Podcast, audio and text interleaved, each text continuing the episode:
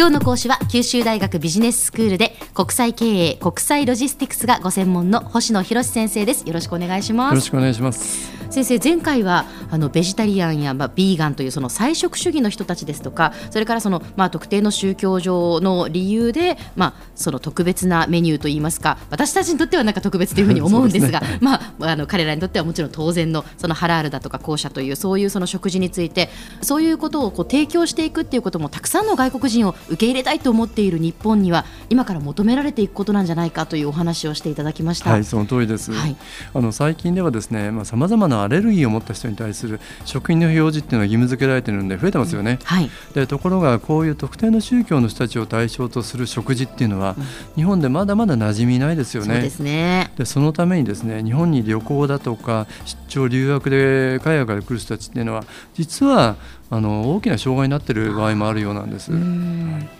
でその一つが最近聞かれるようなになったあのハラールフードなんですけど、はい、まあ、このハラールフードってよくあの説明聞かれている方もいらっしゃるかと思いますけど、うん、ちょっとこれで改めて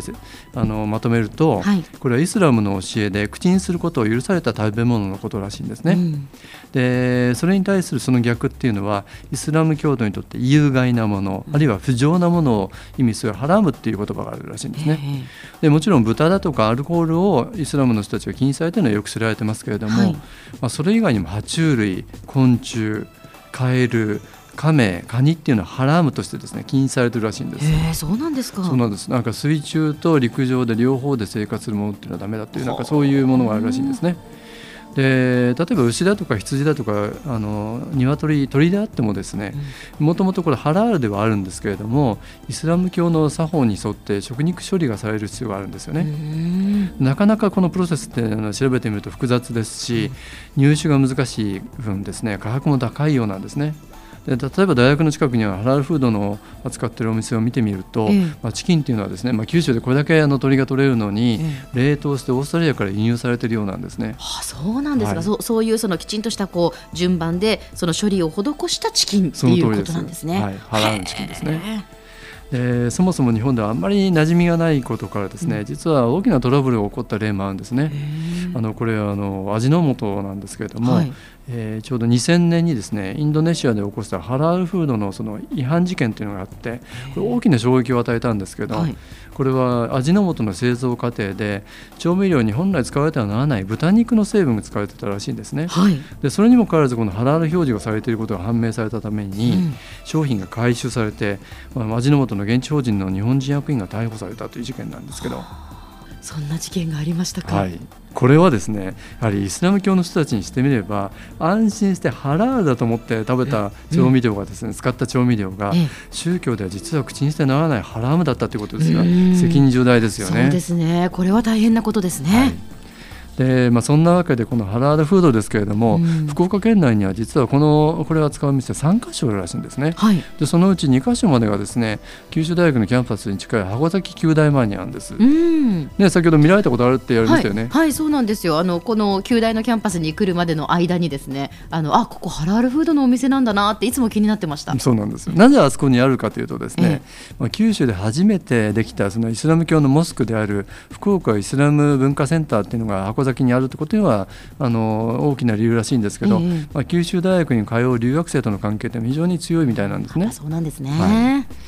それで面白いのがですね箱崎のキャンパスにもともとあって今外にこうお店を構えられているハラールを扱うお店がですね、今では伊都キャンパスにも出店をされてるんですね。そうなんですか、はい、そうなるとイスラム教徒の学生さんたちであっても、安心して日本に留学をして、うん、まあ、家族を含めて住むことができるんではないかと思うんですね。そうですねですからそう考えるとハラールに対応することは新たなビジネスのチャンスにもつながるということになるんですね。うんでよく言われているのが最近日本企業が注目しているのは世界のハラール市場です。ええあのイスラム教徒の人口っていうのは現在世界で4人に1人で16億人を超えたと言われているらしいんですけど、はい、ますますこれ増加しているらしいんですね。うん。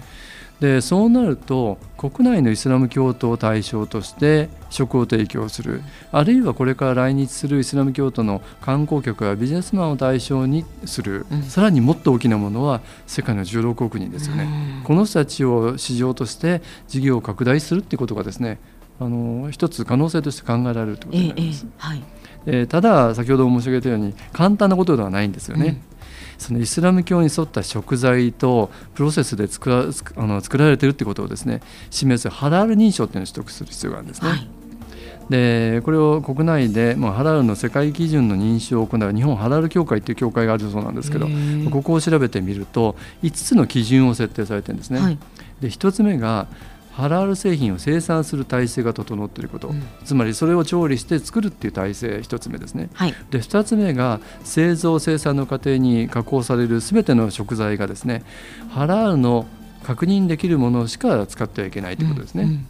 でそれは2つ目。で3つ目がハラールサプライチェーンを遵守すること。つまり、ええ、あの作るだけじゃなくて輸送だとかですね。その経路も全てハラールに従う必要があるということですね。はそうなんですで4つ目がですねこれまたなかなか高いハードルだなと思ったんですけど、うん、社内にハラール管理者トレーニングを取得したハラール管理者が就労してなきゃいけなくて、はい、さらに認証の評価この取得をしてから2年以内にですねイスラム教徒の雇用を図ることということが書いてあるんですね。つまりちゃんと本物の人たちが本物のやり方で作らなきゃいけないですよっていうことを。で最後の5番目がまあ、荷物の昇降製造ライン品質管理倉庫配送に至るすべてのプロセスを、まあ、ハセップって最近言われてますけどハセップ HACCP とか、うん、ISO の9000といったですね基準にすべて従ってるっていうあのことが必要らしいんですね。まあ、これを読む限りですね、認証を受けるっていうのは非常に大変な努力が必要だと思うんですけど、ね、一方で一度これを取得すれば世界の巨大市場が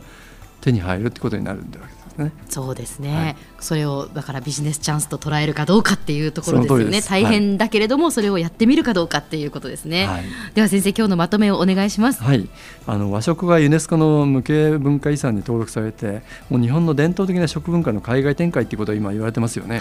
でただ和食の輸出だけではなくて、うん、まあ、世界の多様な食文化に対応することで、まあ、海外からのインバウンド客の受け入れ世界の市場をターゲットにするということが可能になるという、まあ、食のグローバル化について今日はお話をさせていただきました。今日の講師は九州大学ビジネススクールで国際経営国際ロジスティクスがご専門の星野博先生でした。どうもありがとうございました。どうもありがとうございました